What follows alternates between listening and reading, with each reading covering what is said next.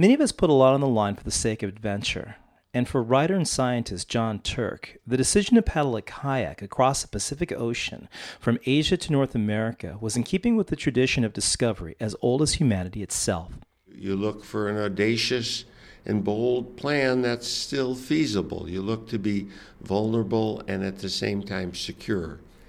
And at that time, which was about 10 years ago now, nobody had successfully crossed the Pacific Ocean in a standard production off the shelf kayak. And I looked at a map and I said, you know, you could do it. There's a route, there's a line. And once I saw the line, I couldn't get it out of my mind, and, and that's what we did. Jon Turk had a dream to paddle 3,000 miles across the vast ocean, but he would later realize that he was actually tracing a migratory route he believes was followed by ancient humans thousands of years ago. And it kind of makes you wonder why anyone today or way back when would ever even do such a thing. We all agree that migration is difficult. It's difficult to get in a canoe, leave your homeland with deer in the forest and seals in the bay, with salmon in the streams, and paddle 3,000 miles across the Arctic in the middle of the ice ages. We agree that's difficult. So the anthropologists will tell you because we're a pragmatic people, the only reason we would do something that difficult is if we were forced out of our homeland by warfare or starvation, or lured into new more productive hunting grounds by a more productive place. In other words, it was beaten up, famished, people who have just lost a war escaping for their lives. I don't believe that. I don't believe that on two, on two grounds. First of all, it's such a hard trip that if you started out beaten up, weakened, famished, losing most of your warriors in the battle, you're going to die, first of all.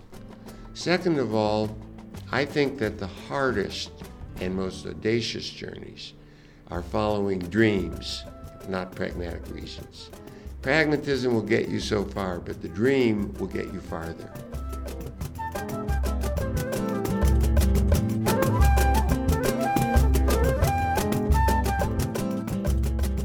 So, following his dream, Jon Turk ventured out across the ocean, and along the way, he discovered a few interesting ideas about the very nature of adventure. And in his book, The Raven's Gift, he explores the power of risk and vulnerability as a way for travelers to experience magic. I'm James Mills, and you're listening to The Joy Trip Project.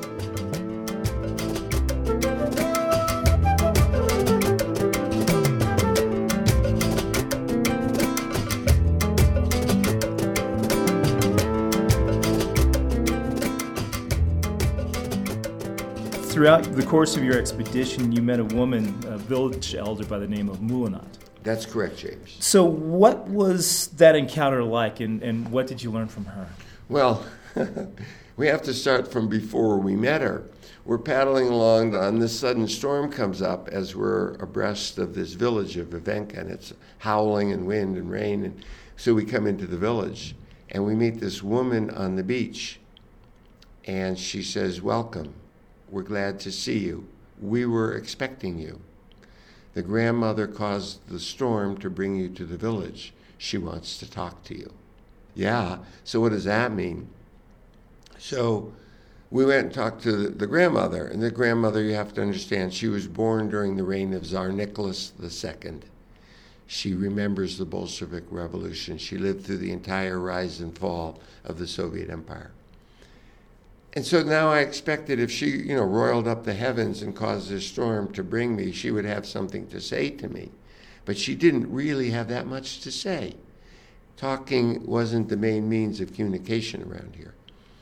And the only thing that she did say of, of importance was come back.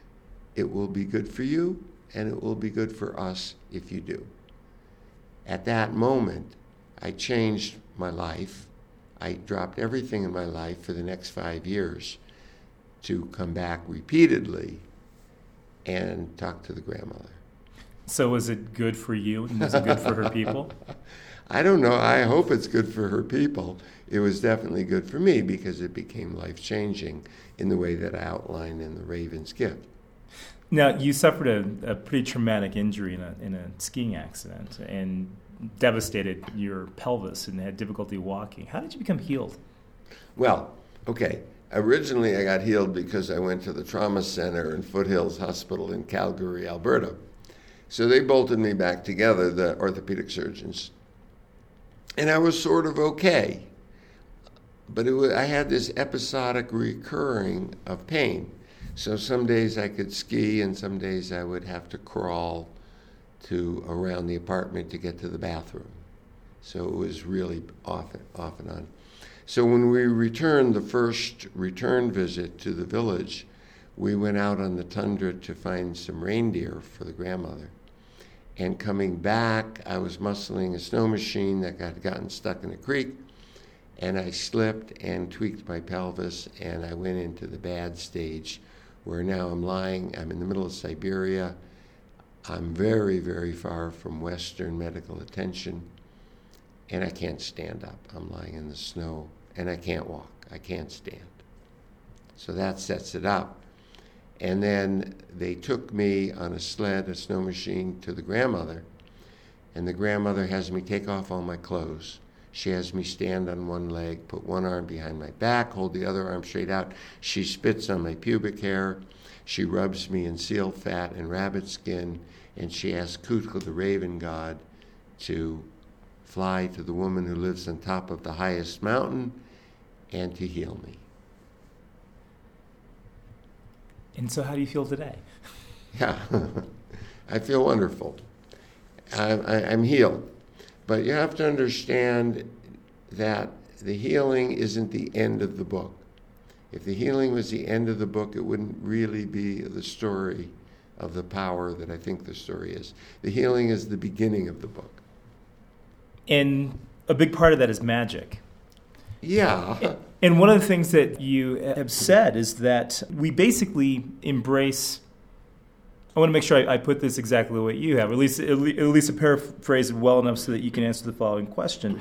Now, you said that ancient people do adventures on purpose to encourage vulnerability, to make themselves able to face reality in, in order to embrace magic. Right.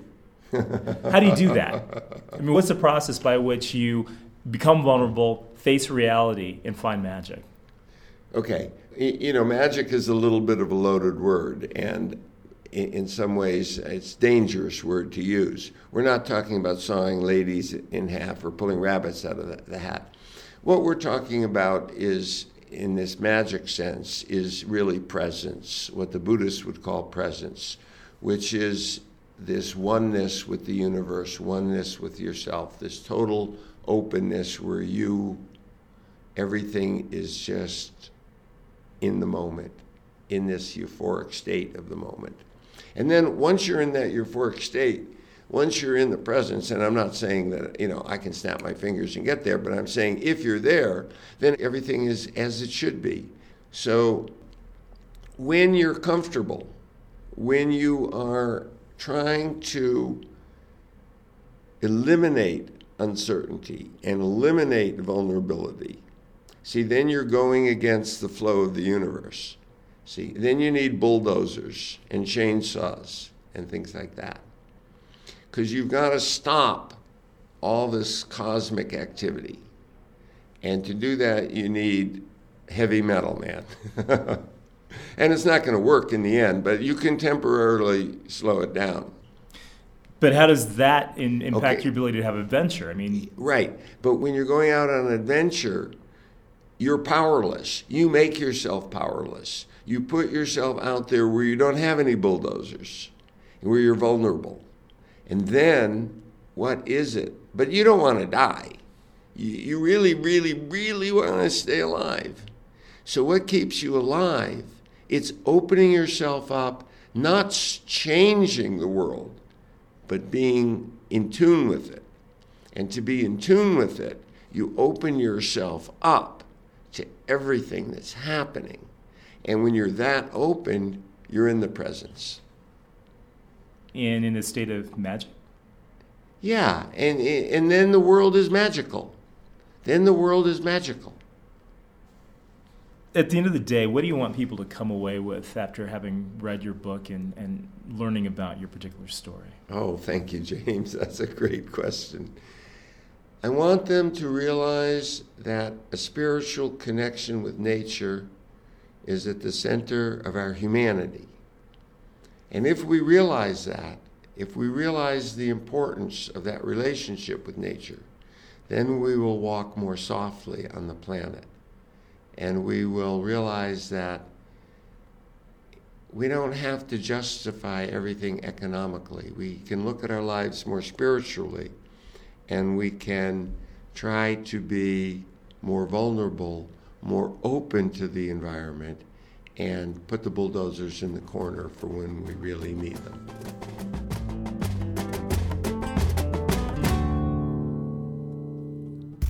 The Raven's Gift is published by St. Martin's Press. You can learn more about a scientist, a shaman, and their remarkable journey through the Siberian wilderness online at jonturk.net. For the Joy Trip Project, this is James Mills. Music this week by Chad Ferran. The Joy Project is made possible thanks to the support of our sponsor, Patagonia. Find out more about their conservation and new media initiatives on their website, cleanestline.com. Thanks for listening, but we hope to hear from you. Drop us a note with your questions, comments, or criticisms to info at joytripproject.com or find us on Facebook. Until next time, take care.